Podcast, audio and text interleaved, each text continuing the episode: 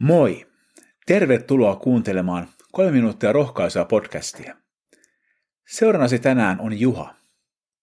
Jumala tahtoo rohkaista sinua. Kuulemme nyt Jumalan sanaa psalmista 27. Daavidin psalmi. Herra on minun valoni ja apuni. Ketä minä pelkäisin? Herra on minun elämäni turva. Ketä siis säikkyisin? Sairauteni saa aikaan sen, että en pärjää ollenkaan pimeässä. En pysty liikkumaan, enkä pysy edes pystyssä ilman valoa. Suhteessa Jumalaan ja iankaikkiseen elämään olen myös avuton, ellei Jumala itse ole minun valoni. Kun Jumala on elämämme turva, meidän ei tarvitse pelätä mitään.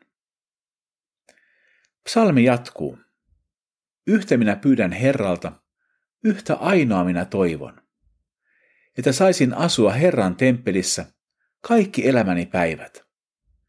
Saisin katsella Herran ihanuutta hänen pyhäkössään ja odottaa, että hän vastaa minulle. Myös minä kaipaan, että saan elää koko elämäni Jumalan yhteydessä. Saisin oppia tuntemaan hänet yhä syvemmin ja kirkkaammin. Jumalassa riittää aina uutta ihmeteltävää ja ihasteltavaa. Minulle rukousvastauksen odottaminen ei tarkoita vain jotain pientä kysymystä, vaan kokonaisvaltaista ratkaisua, jossa jokin uusi ja kaunis korvaa vanhan ja turmeltuneen. Myöhemmin psalmi jatkuu. Minä uskon, että saan yhä kokea Herran hyvyyttä elävien maassa. Luota Herraan. Ole luja, pysy rohkeana. Luota Herraan. Voidaksemme kokea Jumalan hyvyyttä, meidän on oltava hengellisesti elossa. Olemme elossa vain silloin, kun olemme tulleet tuntemaan hänen poikansa Jeesuksen Kristuksen. Silloin me voimme myös luottaa Herraan, olla lujia ja pysyä rohkeina.